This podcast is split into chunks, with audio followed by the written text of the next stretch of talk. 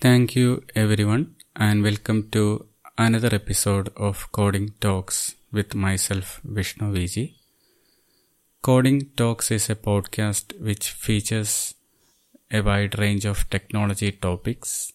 And myself, I am a .NET programmer from Thiruvananthapuram, Kerala state, uh, working with different cloud technologies like Microsoft Azure, AWS, and GCP. I'm a community builder for Amazon Web Services storage. In addition to this podcast, there will be a YouTube channel which is as of the same name as of this podcast. You can check my YouTube channel for more details and also the recordings of the past sessions, live sessions will be available there. There is a meetup group also which I am conducting that is Coding Talks Cloud Computing which is available on meetup.org. You can search that group and register. It's for free. And the advantage of registering in that group is that if you are interested in learning from me, you will be get notified about the latest sessions and all. And all the past sessions that I taken there are available on my YouTube channel. You can also listen the podcast. There are a lot of other podcasts as well. Last two weeks we were discussing about the microservices. So I thought to break a bit uh, and in today's episode we can focus on understanding the Linux operating system so that every developer, especially new developers who are new to programming, and also new to Linux environment will get a flavor and understanding so that they will get a familiarity on working with Linux. Back in 2006, when I started my programming journey, there is a distinction that programmer can choose between learning Linux or Windows. But nowadays because of the advent of cloud computing era many organizations prefer to have a linux environment especially for their server setting it's must to have some knowledge about linux at least a basic understanding of the basic commands otherwise it will be difficult in this era because linux and Windows there is no distinction at all. That is what I understood. And most of the servers are hosted in Linux platforms. And the lightweightedness and the security aspects of Linux prompt every organization to go with Linux, especially for server side systems. And that's the reason why I thought everyone should have a familiarity and through this episode I plan to cover some of the understandings that I have about Linux and hope that will be helpful for others as well. All the opinions that I covered through this podcast are purely personal and do not represent any of the employer's view in any way. I kindly suggest everyone to listen this episode with an earphone or headset so that you will get the best experience out of this. Once again, thank you for listening. Keep listening. There will be more episodes coming. Related to microservices, there are some more sessions I am planning, which features on the advanced concepts of microservices and also the micro frontends as well. So stay tuned with this podcast. With that, we can start today's session. As I mentioned earlier, we will be discussing on Linux operating system and how to start working with the Linux operating system.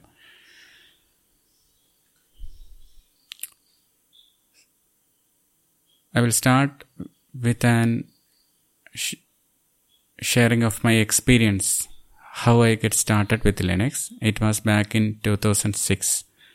I remember I had a friend who uh, very interested with Linux. during that time. So we had a desktop computer. It was made of AMD Athlon, uh, AMD Athlon XP 2400, and Windows was the primary OS we used those days. And in between, one of my friends suggested that he had a operating system called Linux. I visited his house and I saw that Linux operating system, and it's it's a distribution of Red Hat Linux, and usually uh, three CDs were required to install that operating system during that time. Internet was not that much popular as of now. There were there was internet, but not that much popular and only some houses will have the uh, had the uh, broadband connections and all so 3ds were, cds were the primary resort for us to install windows uh, sorry linux operating system and we also in Thiruvananthapuram we also had a open source community that time uh, one can go there and uh, can provide the cds and they will write the CDs for free. I exactly not remember whether that organization. I think something like a uh, exactly not remember space or something I remember. Uh, still, I'm not sure whether it's there or not. So, if you go there and provide the CDs, they will write this uh, Linux for free. Some some of the popular distributions during that time were one is Red Hat Linux, other one I remember Mandrake Linux. There is a Linux called Mandrake Linux. And only after some years later, I came to know about other distributions like Fedora and all, which were not popular at that time. So that time, the experience of using Linux was like we uh, we were really myself and my friend were really interested in the graphical user interface of Linux and we're very excited with that because it, it has a unique different feel when compared with that of windows uh, windows xp was the operating system we were using that time. And um, there was a belief that okay this linux had some of the um, capabilities like uh, great quality in video and all because those were the things where, which we were interested in that time so it was a uh, interesting it was interesting with us for watching movies and all and listening audios. And whenever we listen some mp3 and all uh, my friend used to say like okay it's very uh, different clarity listening that in linux. So that all prompted me to install Linux in my system as well, but it was not easy that time because of the driver support and all. It it, it was really a challenge, and the uh, idea of virtualization or the concept of VMware or Oracle VirtualBox was not uh, known to us during those time.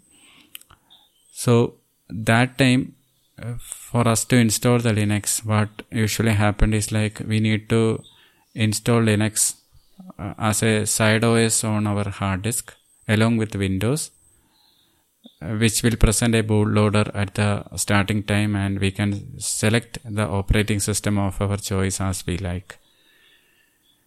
Sometimes, um, if by mistake, if you if you do some uh, something mistake there, then that will entirely erase the existing OS like Windows. So many times I had to reinstall Windows just for installing the uh, Linux. And sometimes it gets success, sometimes it's failure. And also whenever a new version of Linux comes, especially uh, the Red Hat Linux during that time, uh, I exactly not remember the version. It was back in 2006. Uh, whenever a new version comes, then what happens is like we need to uh, uh, reformat that Linux partition and then install again, which is which one needs to be very careful. And um, the commands, the usage of commands in Linux were not that much familiar to us. We usually resort, resorted to the graphical interface. My friend used to work mainly on some of the commands, and whenever I visit him, uh, whenever I see, uh, saw him uh, typing some of the commands, it was very interesting but uh, I didn't took much chance to learn all those things because we had a distinction there at that time like uh, okay we can focus on Windows uh, .NET and other things that time, and uh, so there was not much a requirement for learning Linux at all. Then after, especially a few years back, I thought again to rethink about the Linux, so I installed Linux, and some of the great ideas I learned afterwards, uh, which I will be sharing through this episode uh, today. I hope that given you a bit of the background of about how I got interested with Linux. So now uh, in this today's world, like uh, this is uh, October 31st, 2022 and it's now night here in Thiruvananthapuram.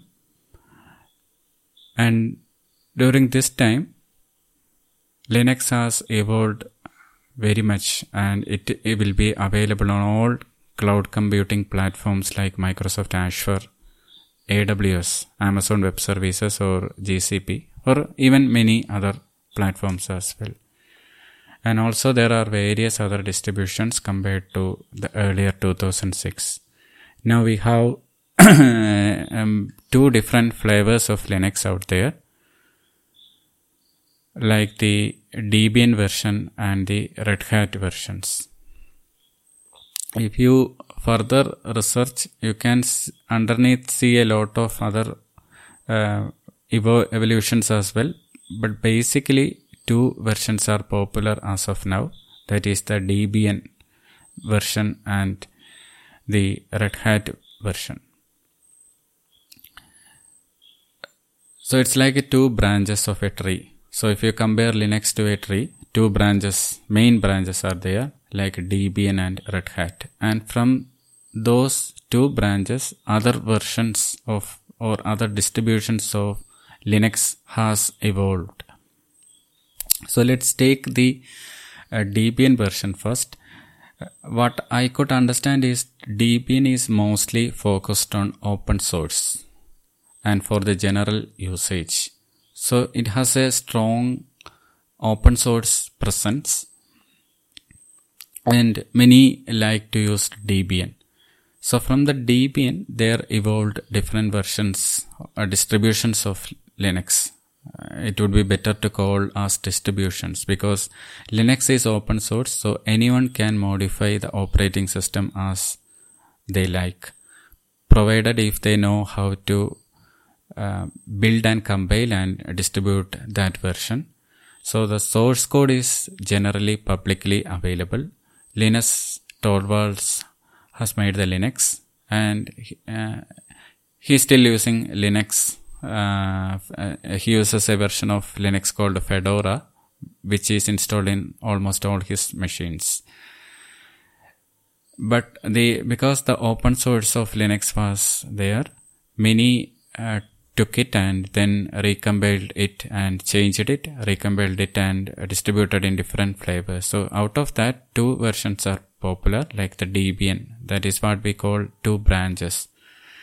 Debian and Red Hat. From the Debian, there evolved other forms of Linux and one of the most popular distribution out there is Ubuntu. Hope you know that because many Ubuntu became very popular and many um, I saw uh, many friends' house recently. They have installed the Ubuntu. But Ubuntu is a common word because that company, uh, I, I, think Canonical or something, they extensively invested in uh, Ubuntu and it became uh, much popular. So the idea of Ubuntu is like uh, it, it must be like uh, useful to the end users and also it's more or less like a home operating system. So they have included all the proprietary softwares and all so that anyone can play most of the video and audio uh, codecs properly there. Uh, and that made it more popular for the general public. Also, installations and the usage is uh, somewhat like the Windows. It's most tailored for user experience. So that is one version, Ubuntu. Then there is another version that is evolved from the other branch, that is the Red Hat branch is what we are going to discuss mainly in this episode. The other version is mostly focused on enterprise systems. The other version, other branch, like the Red Hat, further evolved into different versions like Fedora. So Fedora is like the leading cutting edge distribution. So that is why developers and those who want to do research and those who want to get a early idea about the different releases, they will be working on the Fedora operating system. Uh, this uh, founder of Linux, Linus Torvalds, also using the Fedora operating system. It's a very lightweight and it's all available for uh, from the uh, Fedora official website. One can download the different versions. There, there are three versions which we can view in the website. First one is the workstation Fedora, and second one is server version, and another one is for IoT devices. I hope there will be other for Fedora for other platforms as well, but these will be the main one. And the workstation will be enough for your usages.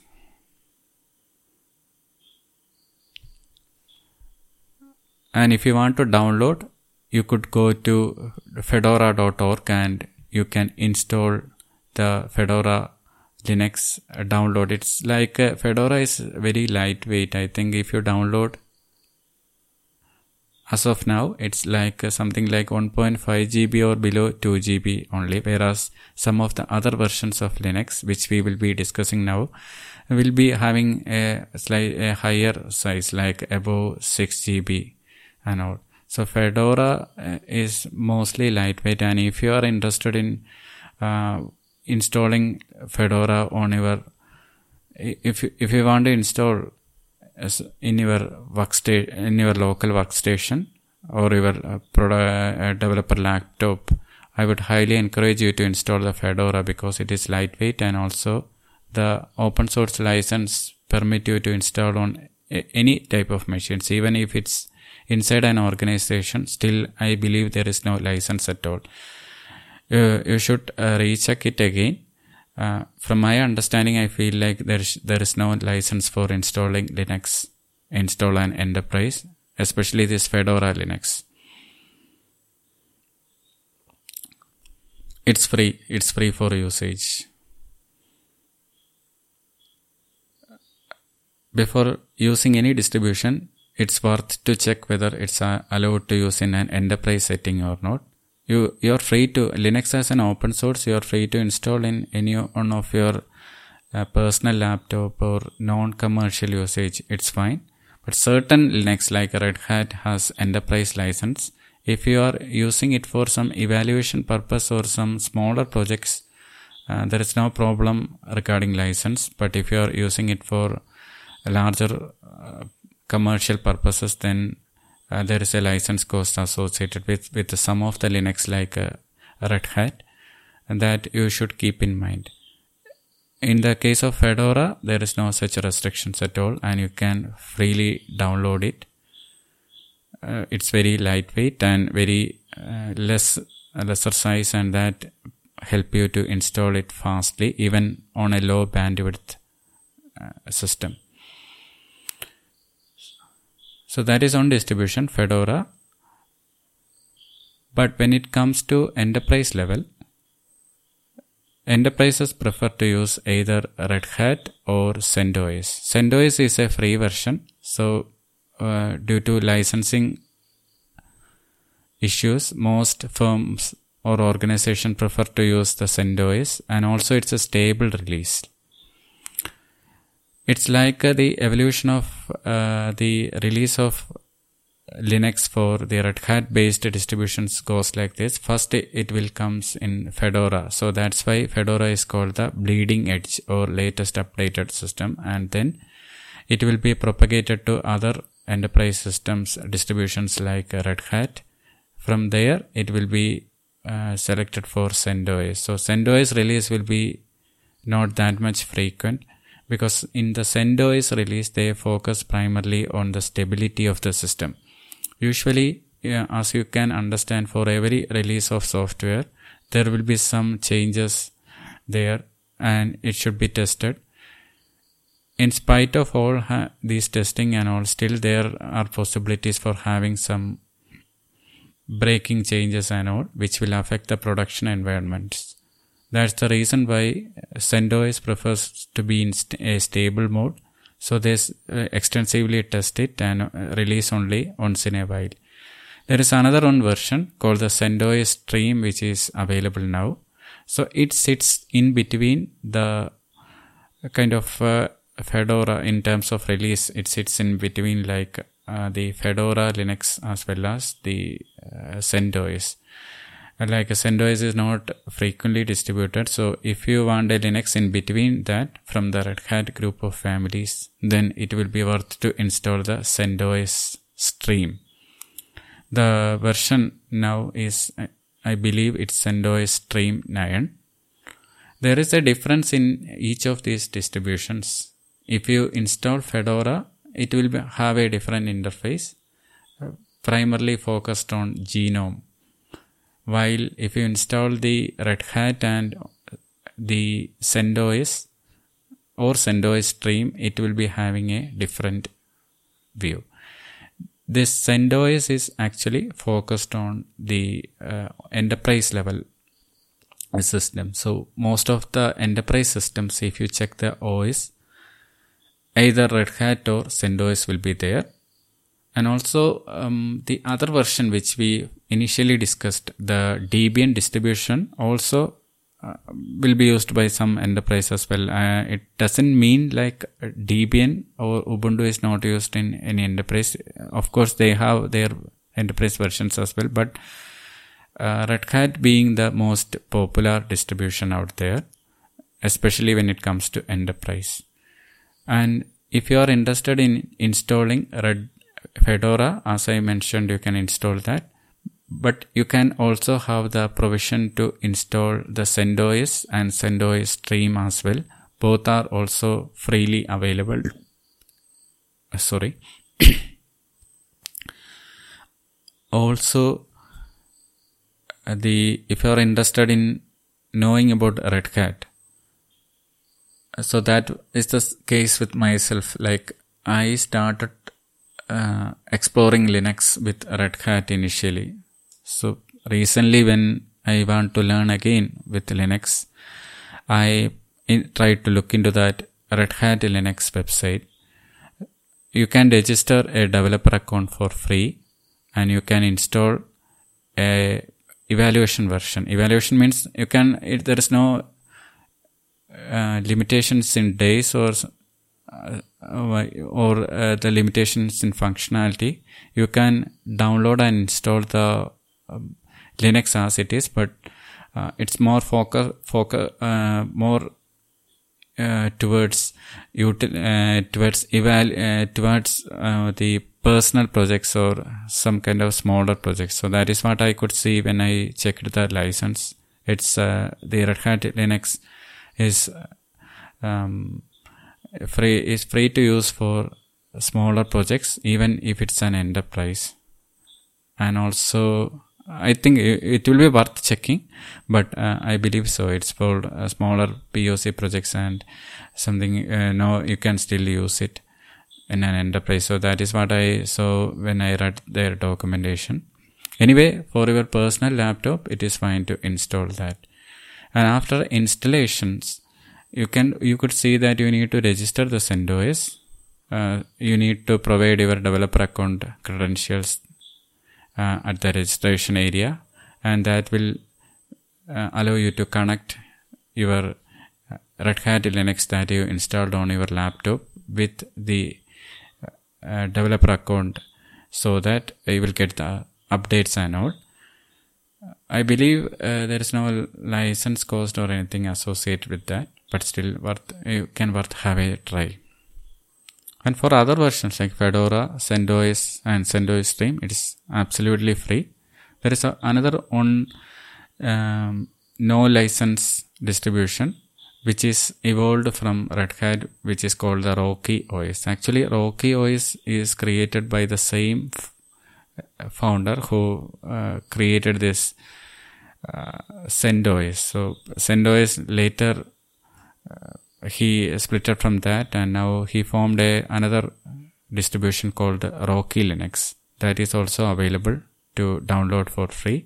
And it's an enterprise lin- Linux as well but license free distribution. So anyone can feel free, free to install that and they can explore the Linux.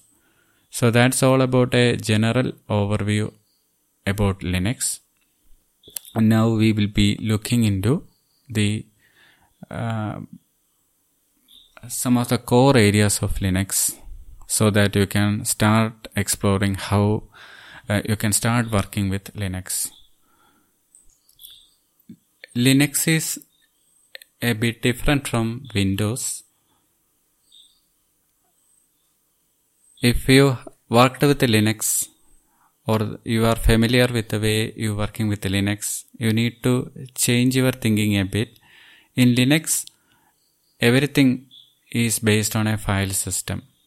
Every configuration, every permission, and even when even when you mount something, mount means even when you add an USB to the Linux system, it's actually kind of writing something to the file system. So understanding about the file system and how to manipulate that or main, modify that file system, how to apply the changes and all is uh, crucial to understanding working with Linux. If you understand the file system, then it will be much easier for you as a developer to work with Linux system. Nowadays, the graphical interface distributions of Linux are very popular. Whenever you install the Linux, you will be presented. So uh, that I uh, forgot to cover. So we can start with uh, understanding how to install Linux. So you can download a copy. I mentioned you about downloading a Fedora or some other whatever distributions you prefer to use. If you are confused as to select which distribution, if you are an uh, IT professional and who want to invest in learning, then my personal feeling is like go for some Linux, uh, Red Hat based distributions like Fedora or CentOS or CentOS Stream or this Rocky Linux as well. You can also do the uh, similar things in um, the Ubuntu or the Debian distributions as well. There is not that much of a change. But the way by which the there are some differences out there and to align that with the an enterprise setting you can go with a red hat based distribution.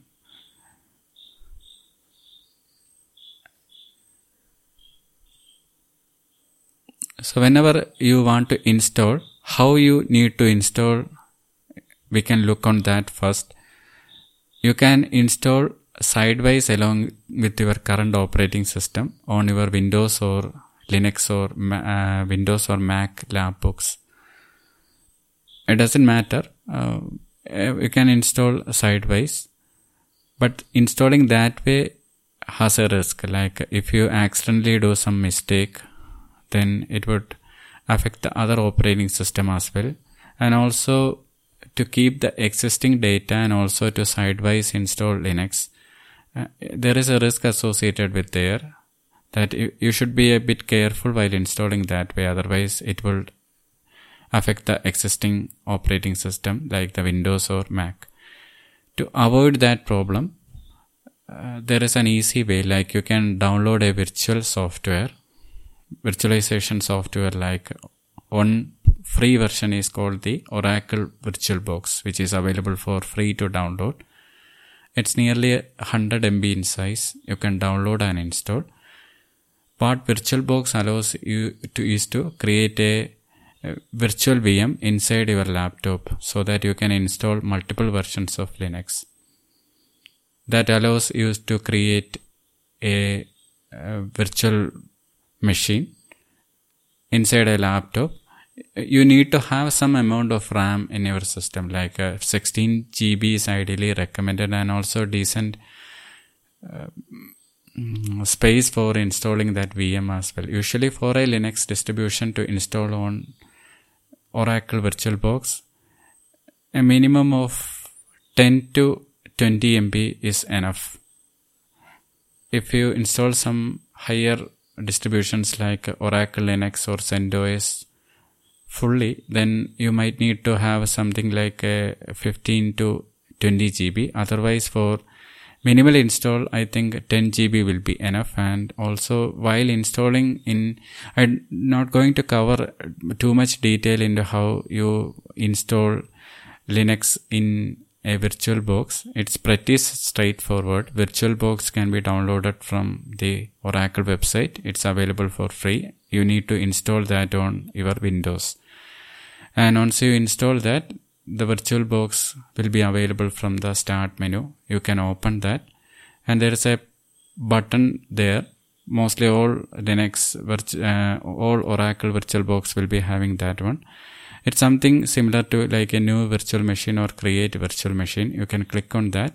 You need to provide the some basic details which uh, it, which are self-explanatory, not much complex uh, about that. One thing you need to aware of is you need to have a distribution ISO which you need to download in advance before uh, starting this process. Also, you need to um, have an understanding of how much RAM memory, uh, random access memory, and also the storage space you you need to provide, and also how much cores of CPU you want to provide. For example, if you have an i5 or i7, you can dedicate i think for virtualbox for a vm you can uh, dedicate something like a 4 cores and also ram i think believe it's nice to have something like a 4 to 6 gb of ram.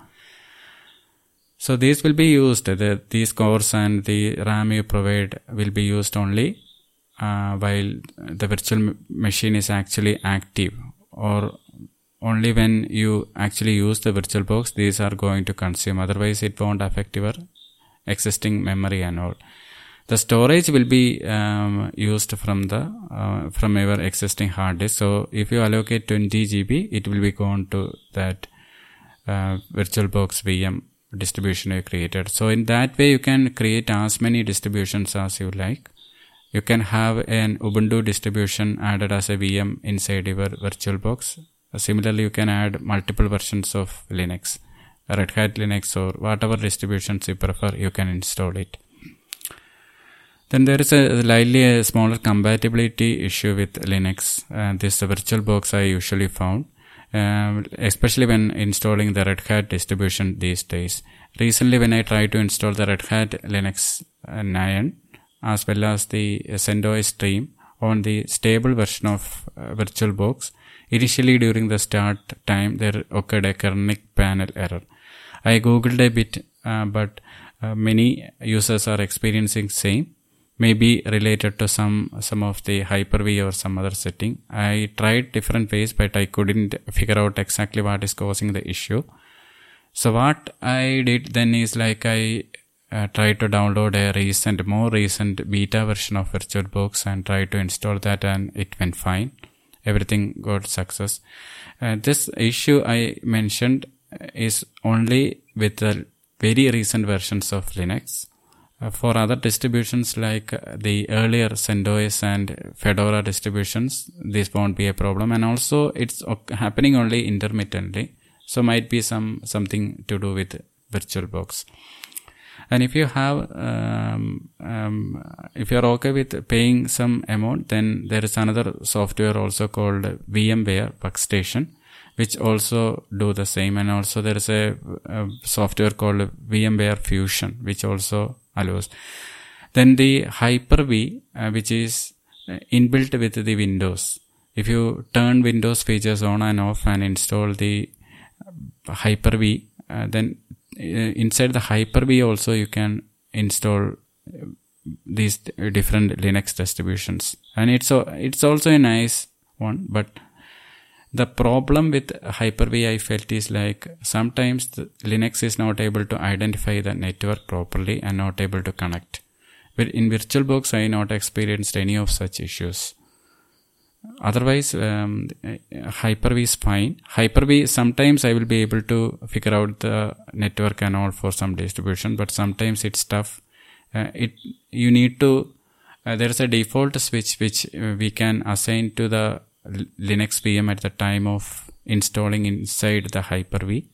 But sometimes what it happens is like even when you do all these uh, legacy uh, network adapter and all still the issue is there. There are some fixes which will be available online. But the thing i want to mention here is if you are having a short time and want to install these things then it will be worth to install that inside the virtual box and ex- if experiencing any issues then uh, it will be worth to check out the um, Google or related forums on what is actually happening behind the scenes. In that way, you need to install that. And while installing, on another important thing that you would be encountering is to select a root password. This is must, but uh, the recent versions of Linux had made the root password not mandatory. The reason for that is to do some major modifications in Linux, one need to have a root password. Most of the users, Linux users, doesn't need that. So they made it explicit. While installing, make sure you provide a root password and you need to uncheck the lock root password area Second thing is you need to enable the SSH option as well while installing uh, for the root password.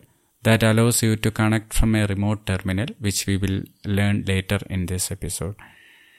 These things uh, you must need uh, care of, and if you are installing on a, a, a VirtualBox or whatever software, make sure after installing you remove the existing attached uh, ISO image. This ISO image is used for installing the Linux. Most ISO images will be having nearly around 5 to uh, 8 GB of in size, like uh, the CentOS, the Oracle Linux and all, Red Hat and all. There is an exception to Fedora, like it's like 1.5 GB only. So before installing uh, the distribution in your VirtualBox, you need to have, have your ISO image for that distribution ready and uh, it should be saved to your existing system's drive and while you create a VM, new VM in VirtualBox, you need to provide that ISO image. In that way, let's imagine you installed Linux and all, and you actually entered into Linux. So you can see that graphical interface, but graphical interface is fine. You can work most of the settings and all with graphical interfaces these days. You can navigate the files and all just like you are doing with windows. For that to have while installing make sure you select the uh, graphic the server with the GUI so that this graphical interface will also be installed as part of that. But keep in mind that Linux doesn't require a graphical interface at all. And usually in production systems there won't be any graphical interface there. So that's the reason why if you are investing time in learning linux then it will be worth to have a familiarity with the commands and the way by which you can connect to the linux using the command in command interface so it's similar to the windows command after installing the Linux, what you can do is like you can click on the activities uh, button, which is similar to the start button in Windows, and it will show the various options you can explore with Linux. And that what we need for understanding this episode is just the terminal. So you can click on that terminal, it will open a command prompt. Here you are actually interacting with the Linux especially through the shell and you are providing commands and this shell interpret these and transfers uh, to the underlying hardware and all and they make this change. And uh, as we discussed earlier linux is a file based system. So to have an understanding about the file system is uh, you need to have an understanding. Only then you will be able to make changes. Basically, we interact with the command to to uh, to the shell to make these changes, modifications or additions or uh, something in the file system. So you need to have a good understanding of the different file system commands and all to uh, effectively work from a programmatic point of view. For graphical interface, you don't need that kind of thing.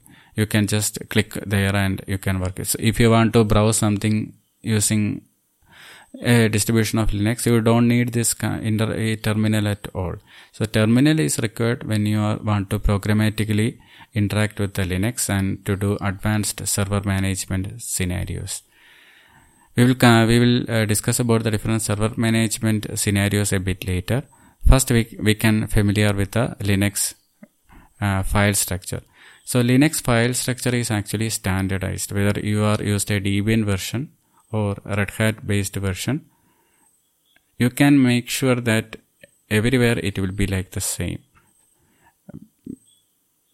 Mainly, the standardized file structure will be same in all the versions of Linux. There will be some additional folders or additional directories that will be available for some distribution that is uh, customized to that distribution. Otherwise, the main file system uh, and the uh, file system structure and directories will be same for all the Linux. So let's explore the Linux directory structure in more detail. I will quickly go through uh, some of the basic directories and what they are meant for. Each directory will be having a purpose. You can search the same in Google and can learn more about that if you are not familiar with that. So there is a there is a set of common top level directory that are associated with the root directory. So the root directory is actually the uh, the uh, higher parent directory in Linux and from root it starts all the different other directories so from root all the different other directories so inside the root directory there is a library called bin which contains the binary or executable programs this is similar to exe in windows if you have a windows software installed you often find that installations inside C program files. So similar to that is here the bin. It contains the binary or executable program. Then there is an etc folder slash etc which contains the system configuration files in Linux. Then slash home is the home directory or the current default directory which is associated with the user you are logged in as. While creating Linux, while installing a Linux distribution, some Linux prefer to have a mandatory root password and one more user. So you can imagine this home directory is meant for that user. In some time, in some uh, distributions, the root and the system admins are almost same way so the system, uh, system admin will be having that root directory. If you have multiple users in a Linux system, then each one will be having a, a separate home directory.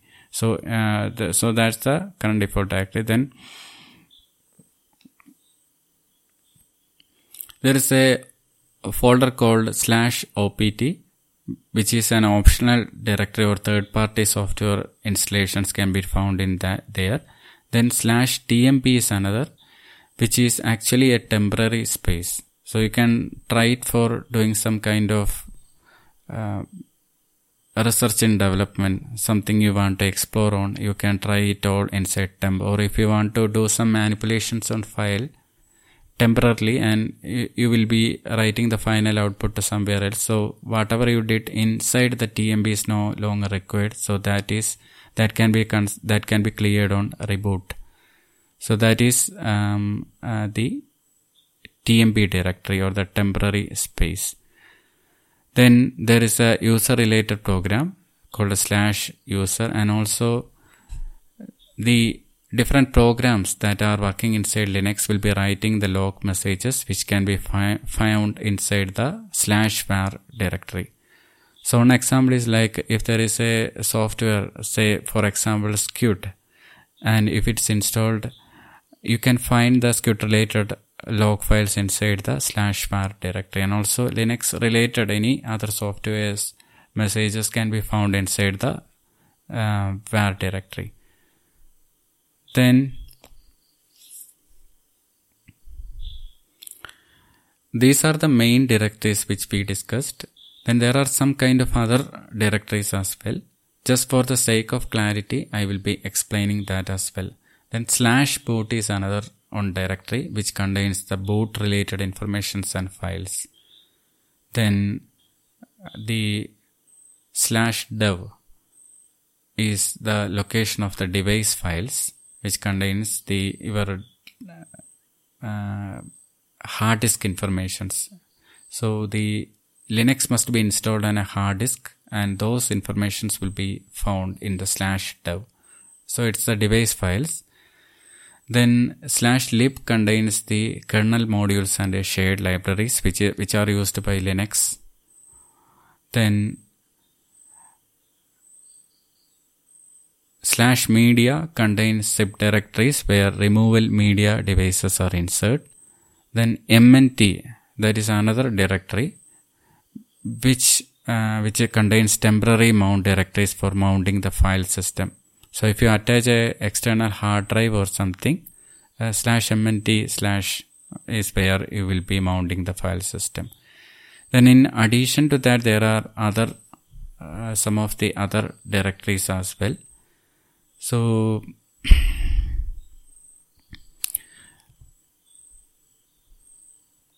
there is a entire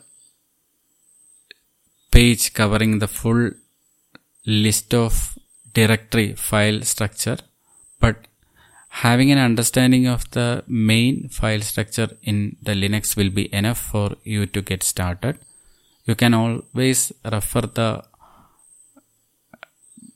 linux pages which are available for your distributions and you can understand even though it's like uh, standardized and all the Linux distributions have the same file structure. Still, for the sake of proper understanding, then it will be worth to check out the, the distribution documentation as well. Now we will be looking into having some familiar. I hope you got some understanding of the Linux file structure basically some of the main files which we you will be files uh, folders or directories you will be working on is like a slash root and um, actually the home the var etc and these all are the different areas you will be mostly working on. While working on linux you must be uh, moving files or creating files or manipulating files. And all those you can be done inside the tmp folder and later on so you verify that you can move it to a different location or also you can check out the on the etc folders as well. So this way you can explore all the different commands and understand how it works. But uh, each folder and its associated file has a significant because linux is a file based system so everything is stored there and uh, written inside there. So so uh, let's start with how to create a new file in linux.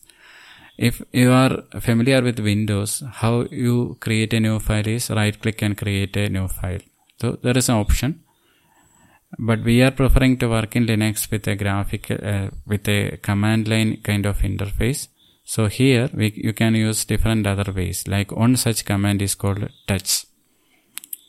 So if you uh, type touch in the terminal a terminal can be opened from the activities and if you type touch from the terminal and followed by a name then that will be created so similar to the way by which Windows command is working, you will be initially inside a directory.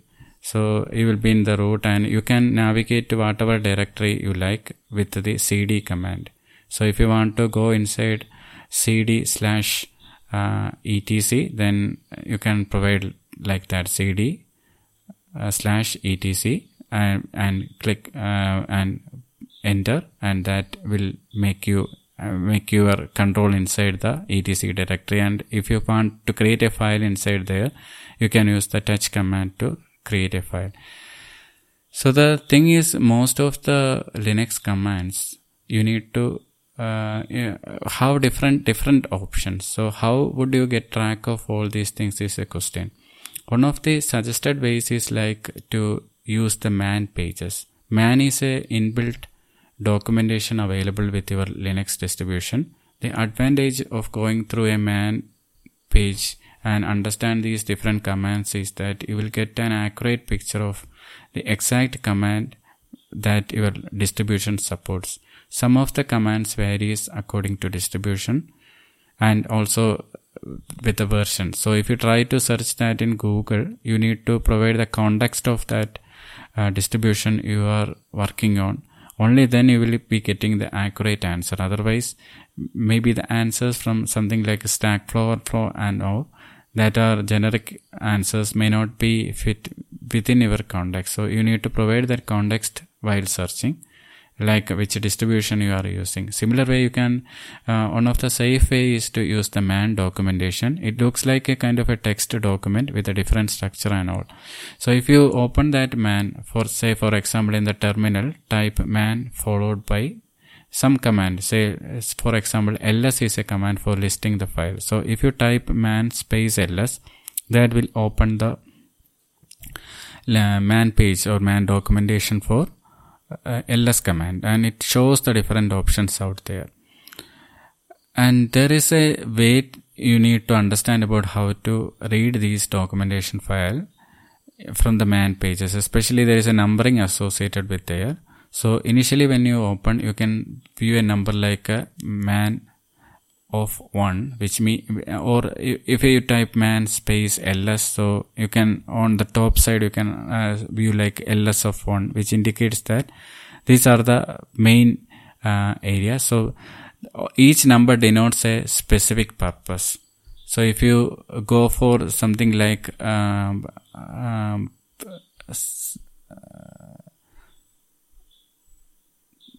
if you go for something like a, um, uh, uh, configuration or something you need to understand you you, you should go for uh, some other number.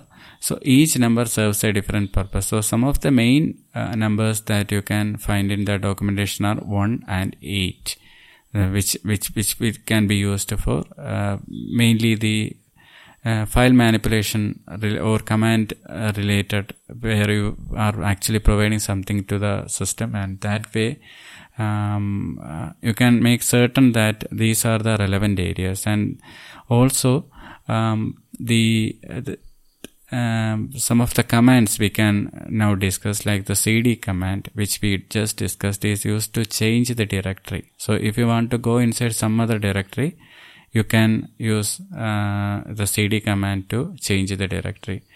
Then what about if you want to create a new directory inside etc so in that case, you can use the make directory commands.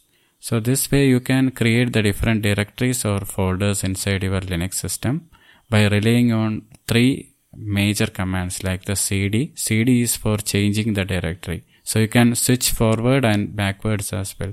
So if you are inside a directory and if you want to go reverse or the or the root of the directory, you can type something like cd space dot dot that will shift to one level back. Similarly, if you want to go inside a particular directory, you can provide the relative path and also you can provide the absolute path as well. That way you can go inside a directory. Similarly, to create a new uh, directory inside a uh, inside wherever you are standing on. Imagine if you are sta- if you are on if you are on a etc directory then you can create a new directory by using the make directory command. And also this uh, remove directory or rmdir command can use to empty a directory. Uh, uh, not empty sorry deletes uh, remo to remove a directory you can use rmdir but you can't remove a directory if there is contents inside there. For that you need to provide a flag flag means additional options that you can provide to the linux command So all the informations about what all additional flags or commands that you can provide to Linux that are all available in the man pages. You can also check out the internet. So that is also another option, but make sure the distribution context and all you provided so that you will get an absolute uh, answer for that. Then the uh, absolute and relative path you can provide while using the directory change and all. And also you can provide that for referring to the files as well.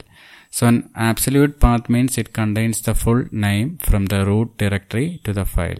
So imagine for example if you want to navigate inside a messages folder inside the var you can provide something like slash var slash log slash messages. Also um, uh, a relative path is actually what it means is imagine you are there within a directory and you want to access a file. So you provide a relative path with respect to that directory where you are actually standing on. Also you can go to a relative path up towards forwards and backwards as well. If you are in a directory and if you want to access a file that is one level up to the uh, on level before that directory then you can use the dot um, dot dot slash to indicate it goes on level up. So dot dot is the command followed by the slash which means it's actually on level on directory up. So that means it's going a kind of a reverse way directory uh, one level up to the directory where you are standing. And you can go forward as well like something like um, with the slash and the current file. But uh, providing that way inside the actually whenever you write a script or something script means you can write batch scripts. And if you want to do some file manipulation or if you provide some commands uh, this relative path the uh, the characteristics is like um, it actually depends on where you are currently in. So the executor of that path should be in the proper location. So this will create some problems especially if you are sharing some command to someone else and if they are somewhere else then the command may not work as expected because the path will change if you provide a relative path they uh, you need to make sure that they are in the either in the exact path or to avoid confusion you can provide the absolute path. So absolute path as we discussed earlier it actually means the uh, full directory path from the root directory. So it explicitly says actually from the root level directory to wherever we want to access a file it can provide. Say for example if you want to create something a new directory inside uh, a, a, a interested area in in the in the linux file structure then the providing the absolute path followed by that make directory command is what you need to avoid the confusion exact otherwise if you provide some relative path you uh, you are not sure whether the executor will be executing that from. So that is one thing.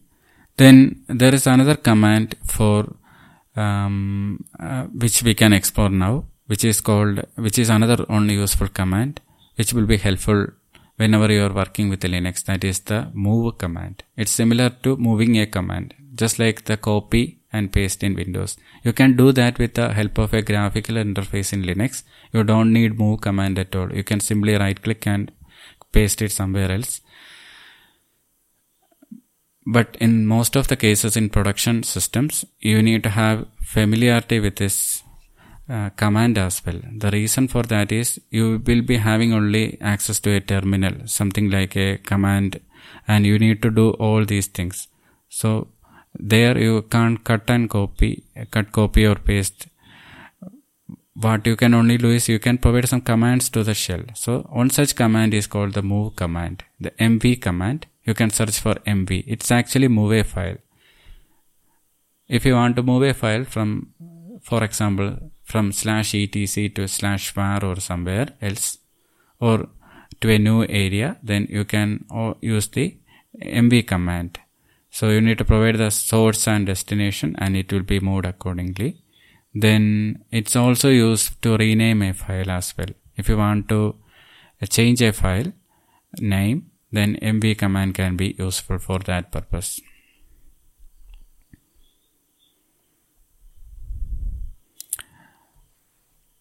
Then in most of the case, when whenever I worked with Linux or uh, whatever operating system, sometimes if you create some files and if you want to make uh, if you want to delete that file or removing that file then you need to familiar with that command as well. If you have an empty directory in linux you can easily remove that with rm directory option. Then there is another command called rm command or remove command which is used to remove files as well as the directories with context so this is a risky operation. Uh, so while, while if you are sure that you don't need such files and directories, then you can provide the rm command. Um, this rm command will be having sub flags, uh, sub options like something like you can provide like uh, rm minus i. What it will do is if you provide rm minus i and a directory, then it will ask a confirmation for all the files which you are going to delete. So before it deletes each file, it will ask, ask a confirmation like, do you want to delete this file? So that will be okay if the file list are not that much in number, but if it's a, a long list of files there within the directory, it's a, uh, it's actually annoying. Then rm minus force is another command which which won't ask anything and it will simply remove. Then rm minus rf is another command which will remove an entire directory tree without asking any confirmation at all. And also there are different other commands as well. You can check out the man page for more details. So we understood now how we can uh, work on the directories and also the files inside there. Uh, uh, whatever we need to do inside a file using the command prompt, we will discuss later when we discuss about the uh, editors and how to work with that editors. So before that, uh, we can focus on the overall manipulations with the files we are not going now in, inside what inside the files what we can do with the files but we are just focusing on moving the files creating the files removing the files so another one use case is like when we have a lot of files in our system we need in our linux system we need to find where exactly a file is so find command is useful in that case so you can search for man space find and it will show the documentation of all the different usages that you can have with the find command. While I say man, it's like more Linux oriented way documentation I am mentioning you so that you will get an accurate view. But sometimes man will be a bit confusing um, because it's it needs you to read everything and understand it's in the proper way. Uh, so if you are uh, um, having an expertise reading man pages and understand that, that will be definitely helpful. Then if you are not familiar with that and still confused, you can search for other options in Google as well. So in these days of Google and other search engine, uh, there are there are better ways than man, provided if you look on the correct area and correct context. Otherwise, it will uh, take some time to exactly figure out what's happening behind the scene.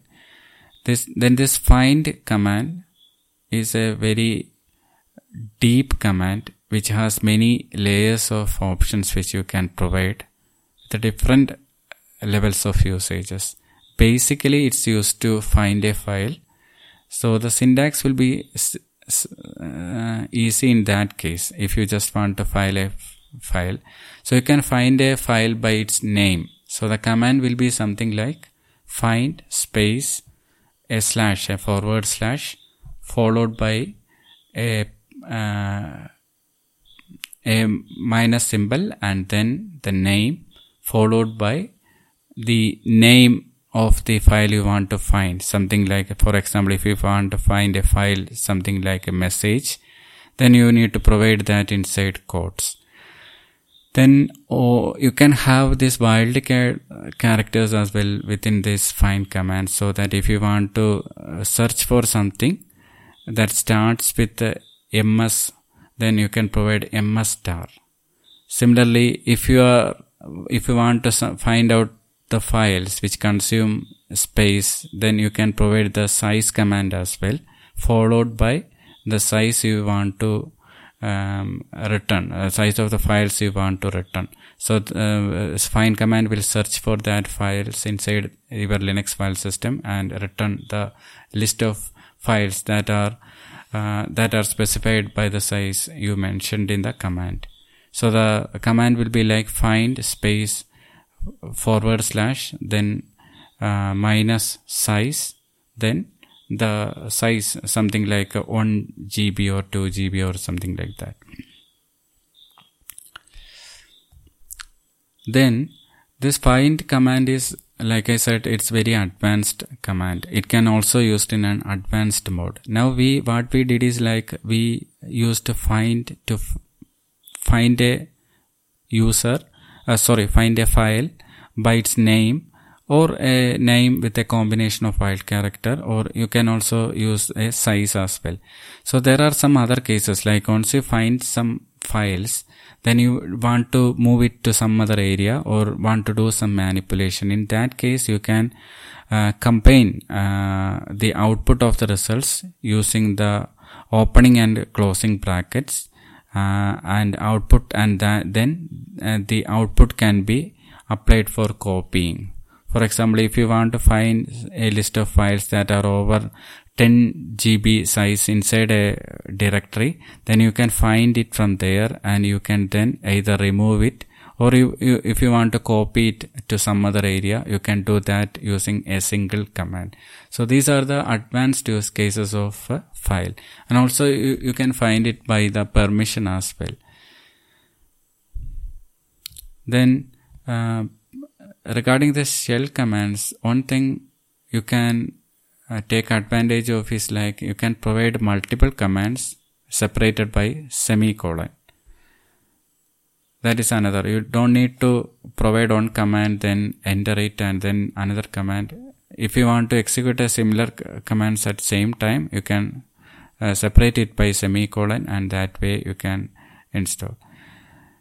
Then the find it would be worth for you to check out the find command in more detail because that will be helpful whenever you are working with Linux. Usually, uh, Linux is a file-based system and most of the cases you will be dealing with a lot of files, especially in production environments where you need to inspect the um, different kinds of files, what messages inside there. So in that case, it will be a challenge for you, especially if you don't have something like a Windows Explorer or File Explorer, which are available there from the graphical uh, distributed option and if it's not there enabled for your production and you, you, you, you imagine you only have a terminal to access that linux environment then uh, what you can do is use this find like commands and understanding and how to use those commands and its advanced usages like uh, how to get details from there which with the file find command and then how to pipe it to other and do some of the manipulations you can do with the file then that will be understanding those things will be helpful for uh, effective working with linux. So that is one thing you need to make uh, care of.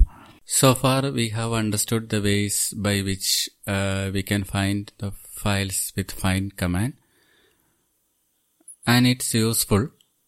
With the find command it entirely looks the file system which sometimes takes some time to avoid that some other alternative commands have evolved and that is one is called the locate locate can be used to find uh, a file but it works in a way by which it's actually index the where the file is and then reads the information from an db called update db so because of this whenever you create a new file and if you search for that file you it may not be in that it may not be uh, available with the locate command. Uh, because you need to update the db as a prerequisite for locating the file. So if you are created a file you can use locate to find the file and if it's not listing there you need to update using the update db command and then try looking on the file using the locate command which will be accessed from there. So it's like um, it's useful uh, for uh, historic files but for new files uh, need to run the update db in advance.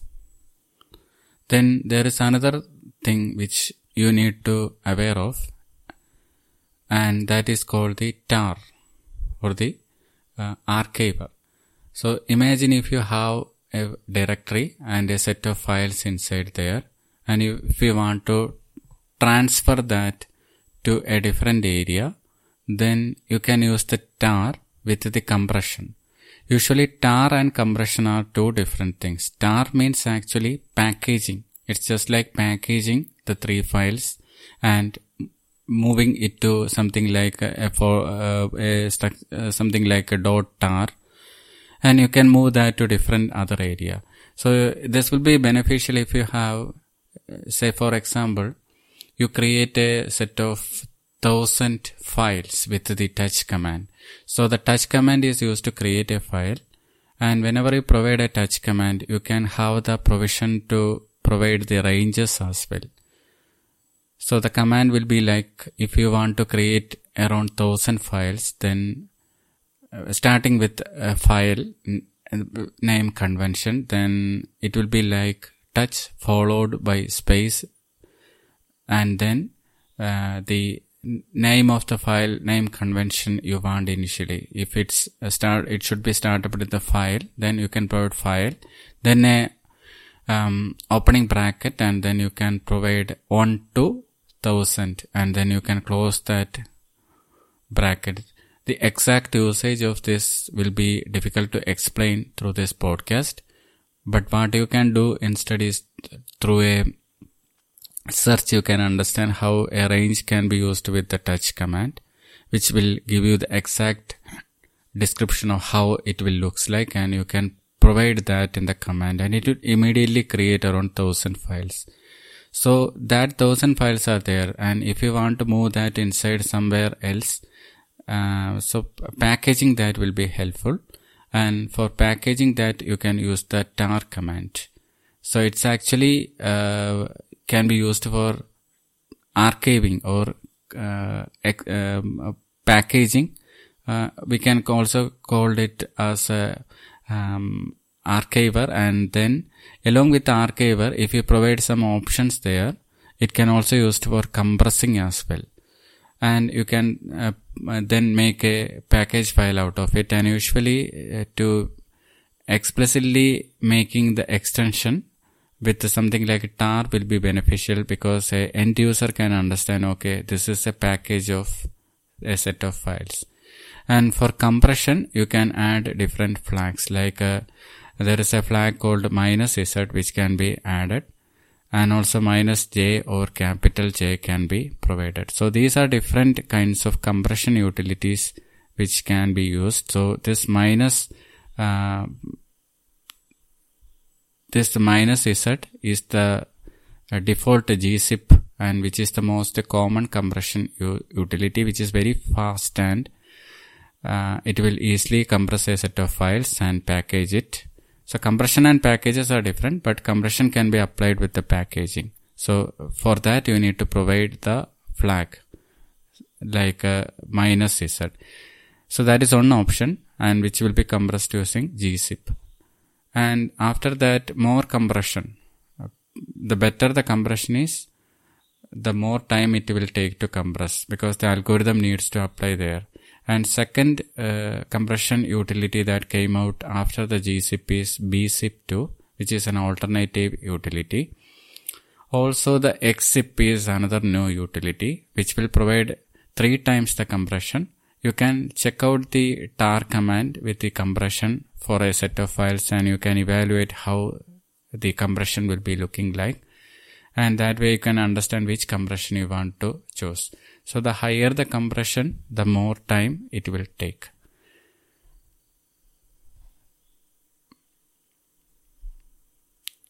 Okay. So far we are evaluating the different commands which we can access from a command prompt terminal. Now let's think of a ex external device that is attached to, to your server and you need to find out what's there inside that device.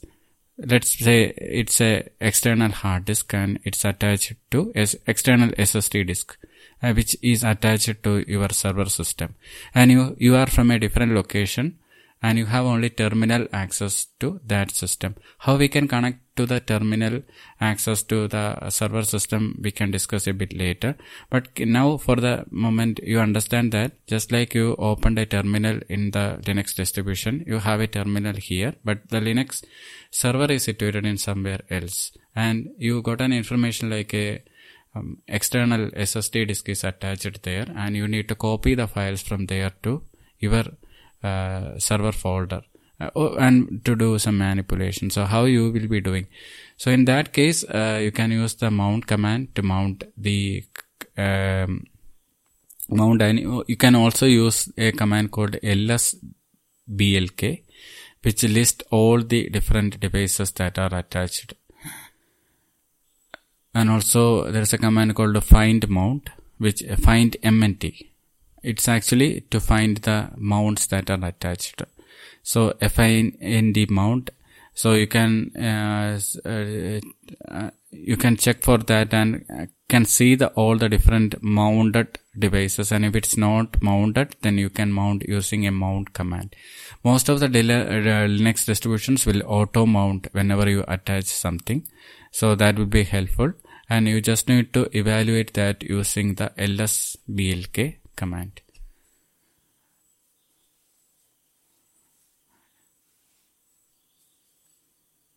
Okay, we um, understood about uh, how to copy files, delete files, remove files, and also mounting files from a external disk and how to copy it.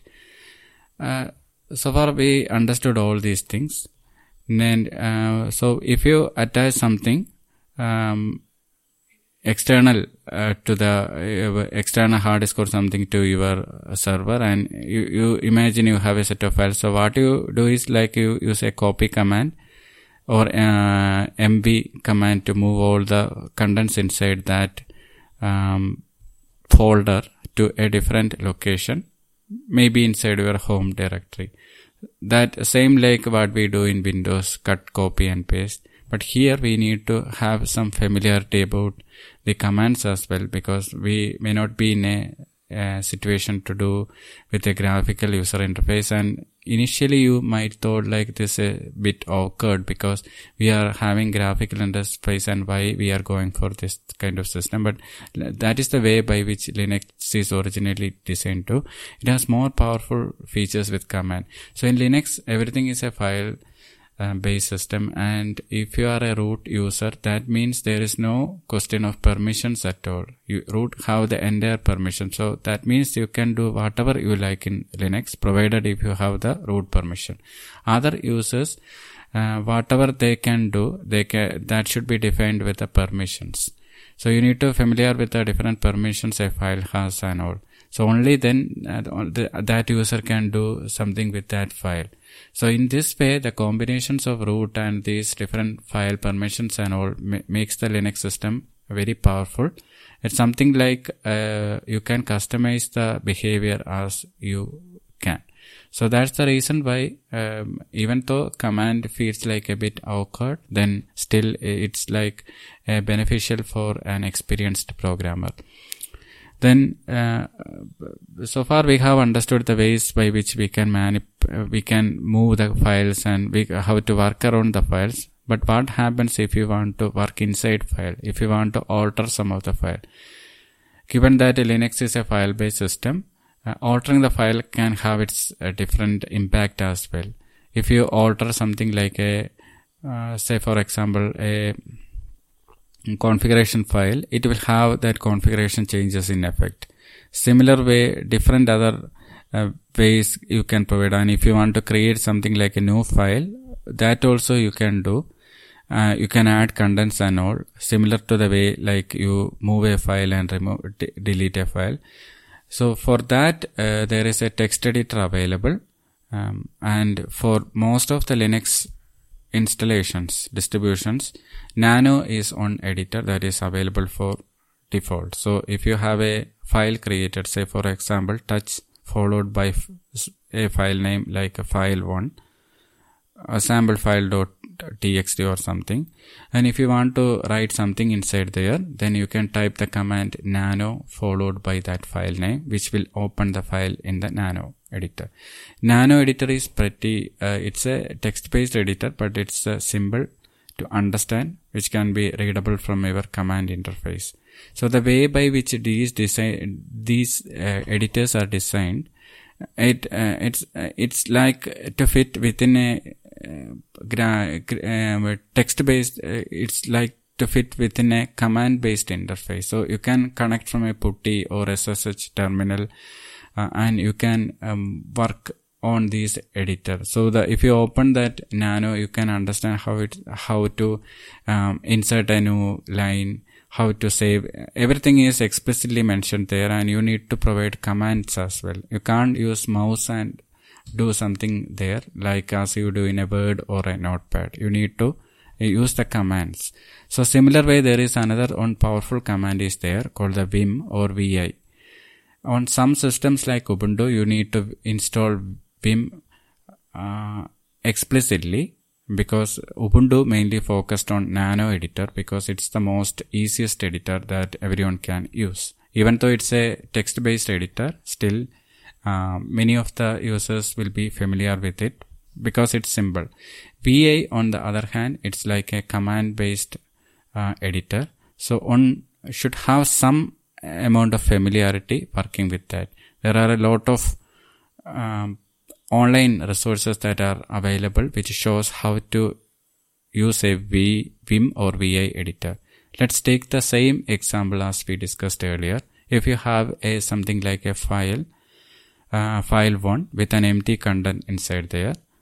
Similar like what we did with the nano, we, we can use the Vim as well. So here, instead of um, uh, nano, you need to type something like Vim or VI followed, followed by that uh, file. So it will open the Vim in command mode. So initially when you open, you can see the file um, because we created a file with a touch, it will be initially empty. So nothing will be there. But uh, anyway, Vim will open that in the um, in the Vim editor. It's also a text-based editor, so you don't have the provision to use anything at all. Uh, in addition to that, it adds complexity, like you need to provide some commands. But the thing is, like it provides some advanced features, like more powerful than that of Nano. So that's the reason why uh, uh, those who are interested in Linux and to get the most uh, benefit out of Linux should learn how to use VI at all. Now we are in Vim and the there is a blank file which we can see from our uh, command terminal. To insert something, you need to go to insert mode. So how you can go to insert mode is simply click on I or O. That will uh, make you uh, your text editor ready to accept input. So then you can type whatever way, whatever you like. Say for example, hello, how are you or something or whatever you want to write inside. Or if it is a configuration, then you need to provide inform, uh, provide the text like that. Um, then uh, once everything is done, then uh, next what we want to do is we need to save the uh, that file again because we made some changes, right? To make those changes, you need to go again back to the command mode. So remember initially when we open that Vim editor, we are actually in a kind of a, um, a command mode where we provided the I or O to accept the inputs from the keyboard. Like we can type something, like we typed something. Next once we typed everything, then we are now ready to save that file. For that, we need to again go back to the command mode. So for that, we can use the escape key. So simply click on the escape key. It will again prompt you to enter the command. So there you can provide something like a, a, a, a colon WQ and uh, followed by a uh, exclamation mark. So it's a command to the VI terminal that just write these changes I have made, then quit the VI and don't complain. Similar way, if you look in, I'm not going too much detail into understanding the VI, um, but there are lot of options like you can do undo, redo, delete the line. So lot of other things are there. And in addition to same like we discussed earlier, there is a command called vim tutor. And if you type that on the terminal, V-I-M-T-U-T-O-R, if you type that on the terminal, it will uh, show an extensive documentation, uh, documentation on Vim on how to use. So there are some of the useful commands you can use. Like one is like quit without saving. So for do to do that, once you write something using the insert mode and then you uh, click escape and then you uh, provide the command like colon q and then the exclamation mark. It's like, it's like uh, just save the file and don't complain anything. Similar way there you can um, you can uh, search a text. That's another interesting. So for that you need to um, uh, click on the escape once you are in the insert mode and then you can provide something like a slash text. So it's search for the exact text. So if you type something like a slash uh, followed by something like entertainment or something, then it will show that line there.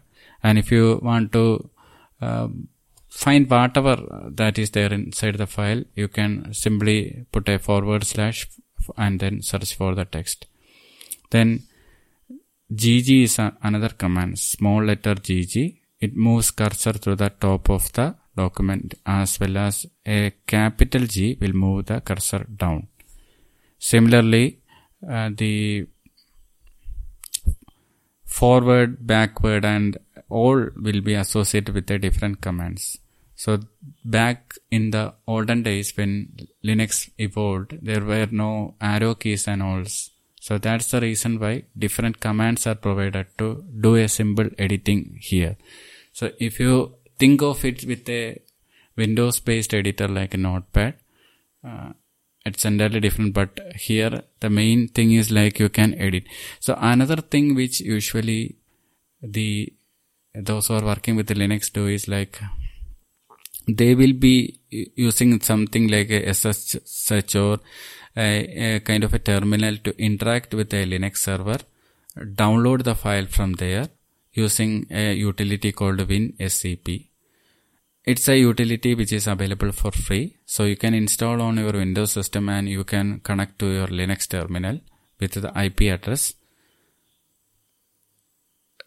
and you can navigate the file system and you can copy it to your Windows system. Then in Windows system, you can have rich editors like the Notepad++, uh, where you can make the changes using the graphical interface. But the thing is like if you understand the VI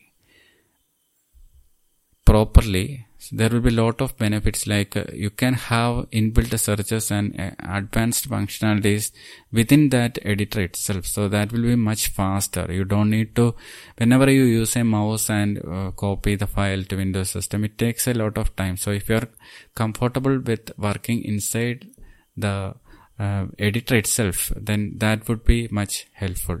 Then there is another few utilities also that can be helpful when working with these text file contents like more and less. So more is the original file pager. It's like just imagine like if there is a big file and if you want to read only a particular portion there then more can be helpful so it's just like a kind of a pagination way initially show some content and if you type on space it will show other content so similar way less was also there so nowadays, um, less is the recent advancement, the recent update they have made. So you can always use less for uh, viewing a particular portion of your page, and also there is a um, command for real-time monitoring, which can be used with the tail command. Real-time monitoring is useful whenever you want to watch a log file and you want to see whenever when some events are happening what changes are happening inside that message file. So for that tail can be useful. Tail uh, followed by that file absolute path will be useful for you to understand. A tail uh, the exact command will be like this. Tail space minus f followed by that um, uh, file will give you an exact picture of what's happening accurately there and it will display as it is like then cat command is another command. So lot of commands are there. I am only providing some of the commands which for your familiarity. Cat command is another command which can be used to find the contents inside. And cat has some additional options which can you can provide sometimes uh, it may not we may not display all things in a proper way. So in that case you can use cat minus a which shows all the non-printable character as well. Non-printable character you can think of it's like if you type hello followed by a space and then something else then that space is a different character. So non-printable characters is also displayed using the cat provided if you provide the minus a command then uh, you can provide additional options as well. Like uh, if you want to view the numbers then you can provide the minus b. Then we are going to now discuss about a very powerful utility which is called the grep utility which is there within the linux. This is especially useful if you want to find a file and then you can find that file pipe to somewhere else and then you can uh, grep with that file. So common uh, use cases of grep is like it's one of the most important tools in linux which searches all files. Uh, uh, then another case is like if you want to uh, find all the process and if you want to filter some particular process then you can do grep and also for advanced use cases regular expressions can also be used to match patterns with grep so grep is actually a very uh, useful utility which is used for search test text strings or regular expressions in files uh, which can also be used with the pipe command as well.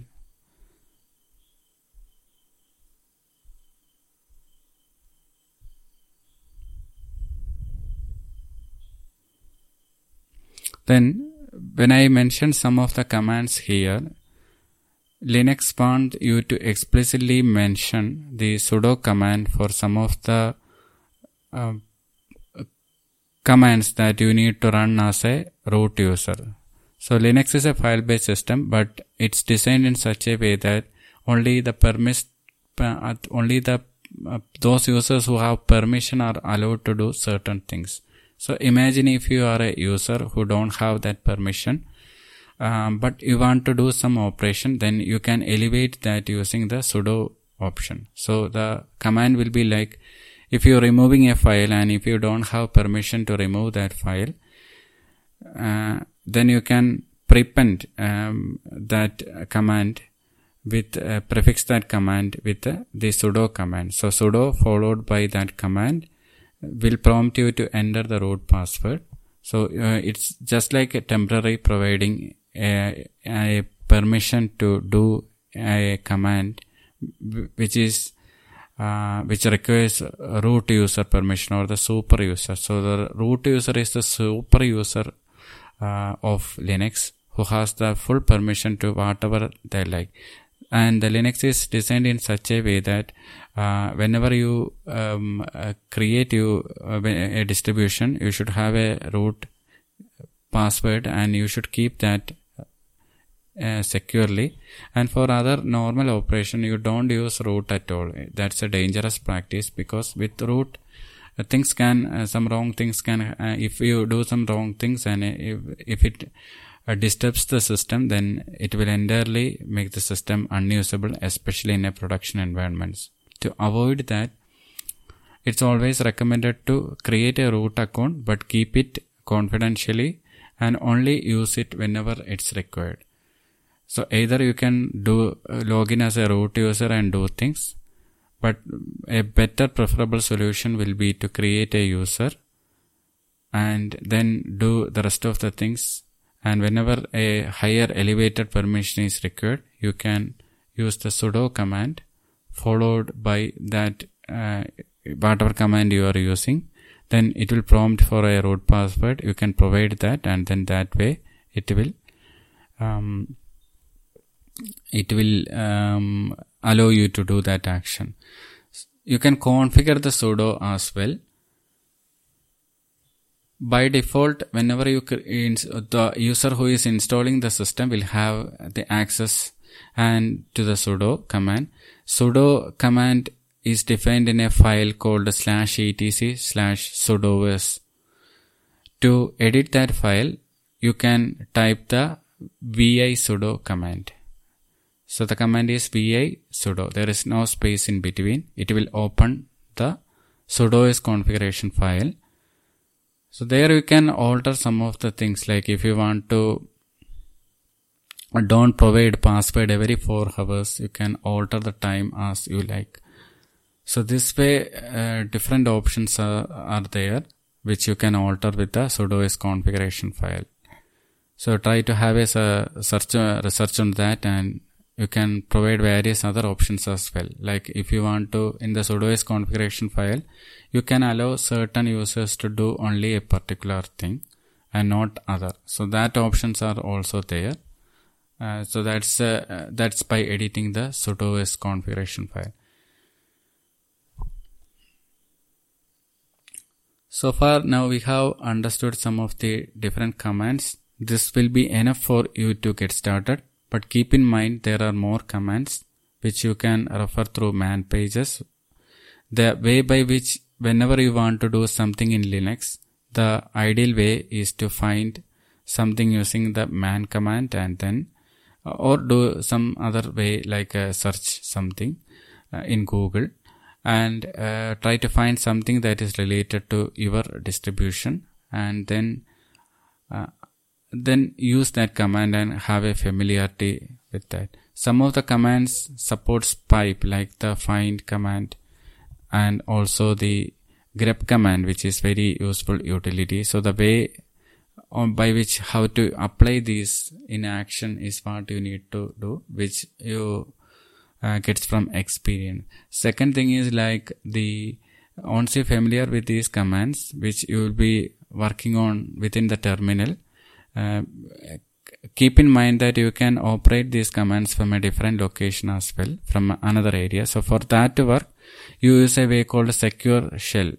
so the way by which you will be working on with this is like uh, you install the OpenSSH server.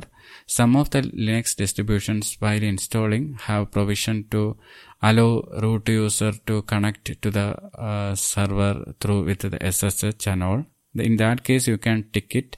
Otherwise what you can do is like uh, you can install an open ssh server so the command is something like in red hat it will be like red hat distributions it will be like a sudo space dnf space uh, install space OpenSSH server.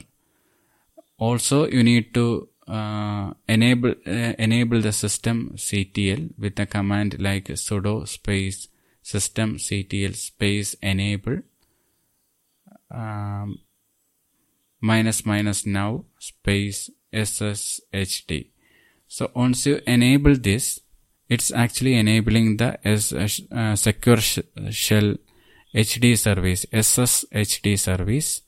Uh, so actually it's uh, the step which I just mentioned is actually installing and enabling the SSHD.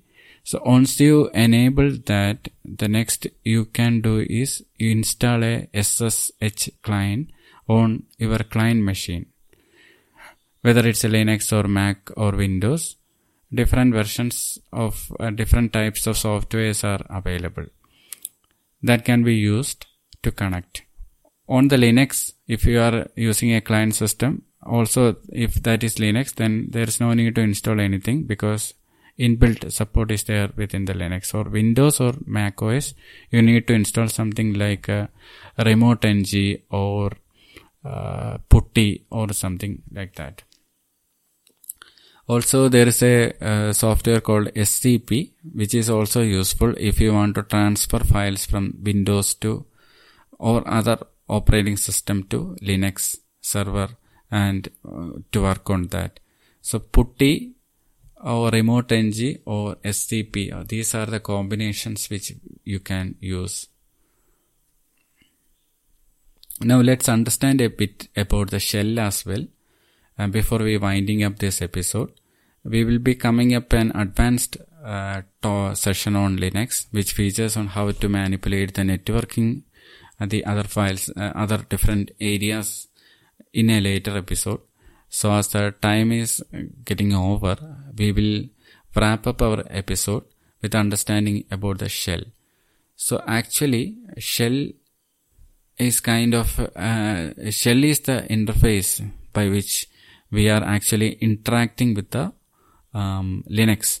So underneath the shell, there is a area called the G library, which is the libraries which are actually uh, conducting with the kernel space. So Linux kernel is the core. So that is the main area, but we cannot directly interact with the kernel uh, through the shell where shell interacts with the G libraries and then the G libraries will be interacting to the kernel. So that way our commands, whatever commands we have learned, that all are executing through the shell and from there it will be uh, going to the kernel.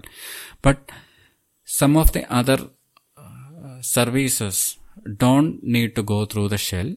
So for them, there is a different uh, utility called the systemd so these services are actually using the systemd, which directly contacts the G library and then to the kernel. So whether our command or the services, they are both going through a different path. Our commands are basically going through the shell, which acts kind of a user interface where we will be able to provide the command. But the same case uh, can provide with the services are going through the systemd commands and then uh, it's actually going through the G library and then to the uh, kernel. So, uh, and uh, so uh, that's the way by which it's working. So, one more uh, important command which we will think about before winding up is all the commands which we will be checking out in our terminal will be available from the history as well. So, history are all the commands which the user types are actually writing at the same time to the bash underscore history file as well. So by typing the history command in the terminal, we will get access to all the uh, commands which we typed and this will be helpful if you want to, if you forget something and if you want to find out something from there, you can find it through that way. So once you open the history, you can get an entire list of commands. So if you tried too much commands, you will get an entire list of commands. So how to search for a particular thing? So what you can do is you can type, uh, press the control minus R.